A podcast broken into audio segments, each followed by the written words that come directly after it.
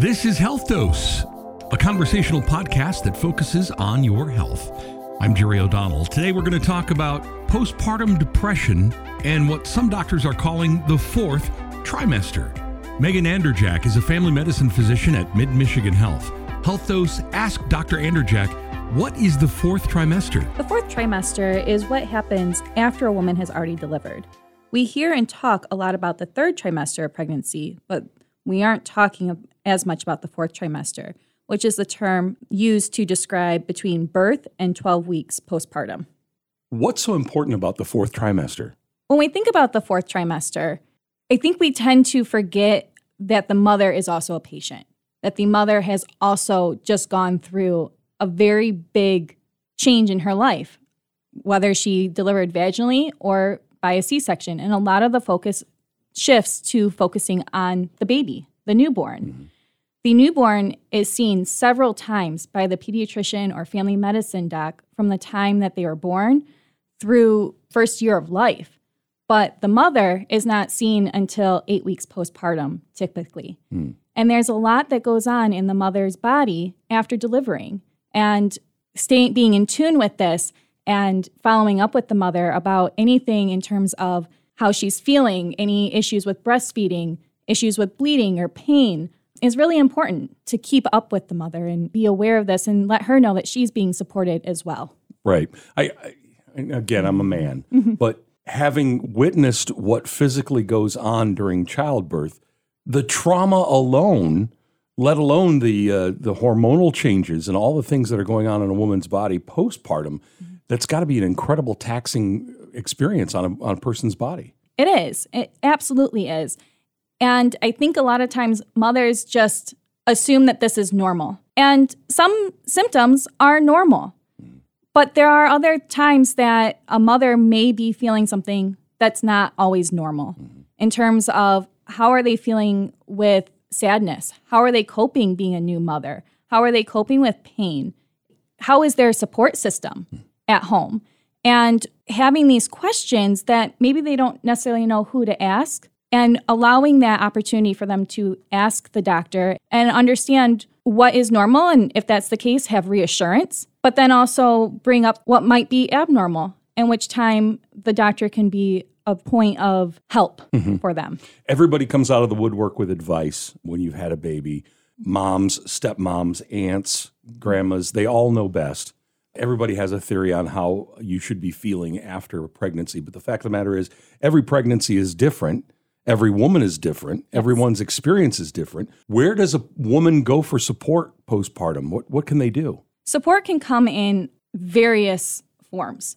A lot of times women will find support in their spouse or the father of the baby or the mother or grandmother, even a friend can be a person of support. If there is not that, the physician can be a person of support. Anybody that they trust and that they can go to and have that honest conversation about what they're feeling and what they are personally going through at that moment in time.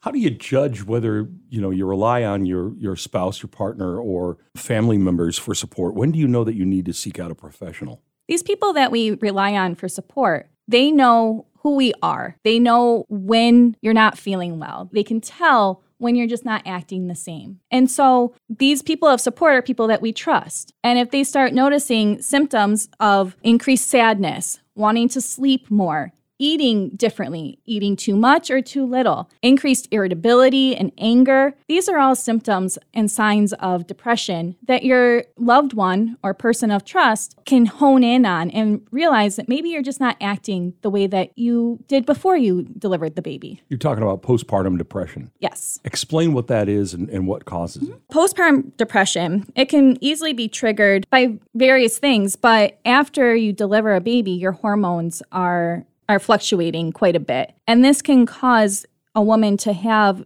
feelings of sadness and other feelings that are very emotional type feelings. And oftentimes we call this the baby blues, where, and that's very common, and that includes mood swings, crying spells, anxiety, and difficulty sleeping the first few days or few weeks after a baby's born. However, when this lasts longer than those first two weeks, we start getting concerned that maybe there's something more going on that the woman is is suffering from postpartum depression with these symptoms lasting longer than those initial two weeks right. after birth. So, what does a doctor do for a patient that presents with postpartum depression? We offer support. We talk about what they're feeling like. We talk about counseling. We talk we try and give reassurance on some of the things that might be causing them increased anxiety. And there's always the option for medications. Certain medications should be avoided if mothers are breastfeeding, but there are medications that are appropriate for breastfeeding mothers as well that can help with depression.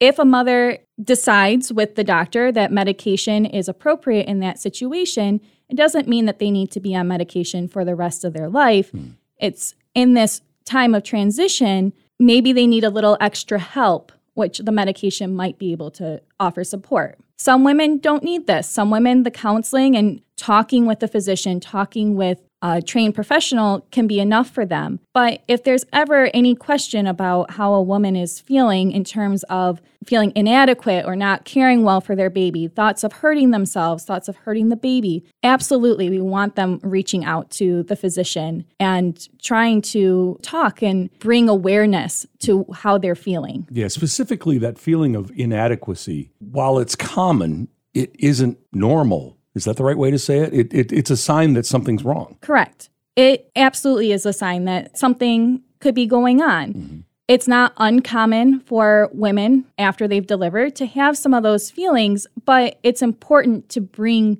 that to light and have that discussion with the physician and a loved one that could be part of that individual and the baby's life on a day to day basis in case things were to get worse. Mm-hmm. They having your support person be there and aware of how you're feeling is incredibly important. And at what point do you know that those feelings are not normal and need to be addressed by a physician? When they're starting to impact your daily life. These symptoms can can incredibly can really impact your life. Hmm. And if you start noticing you don't want to get out of bed, you don't want to care for your baby. You don't want to interact with those around you, that you're crying all the time.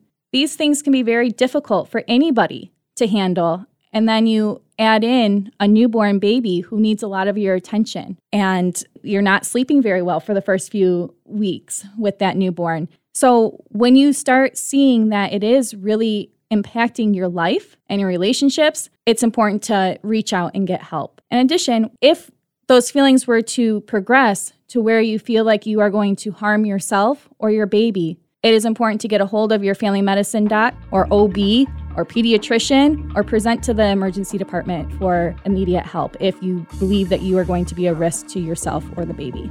That is Mid Michigan Health family medicine physician Dr. Megan Anderjak. As always, if you have health concerns, the best place to start is your primary care provider. If you need help finding a primary care provider, go to midmichigan.org slash doctors. And to learn more about Mid-Michigan Health's maternity services, go to midmichigan.org slash maternity. I'm Jerry O'Donnell. Thank you so much for listening. Join us again soon for another episode of Health Dose.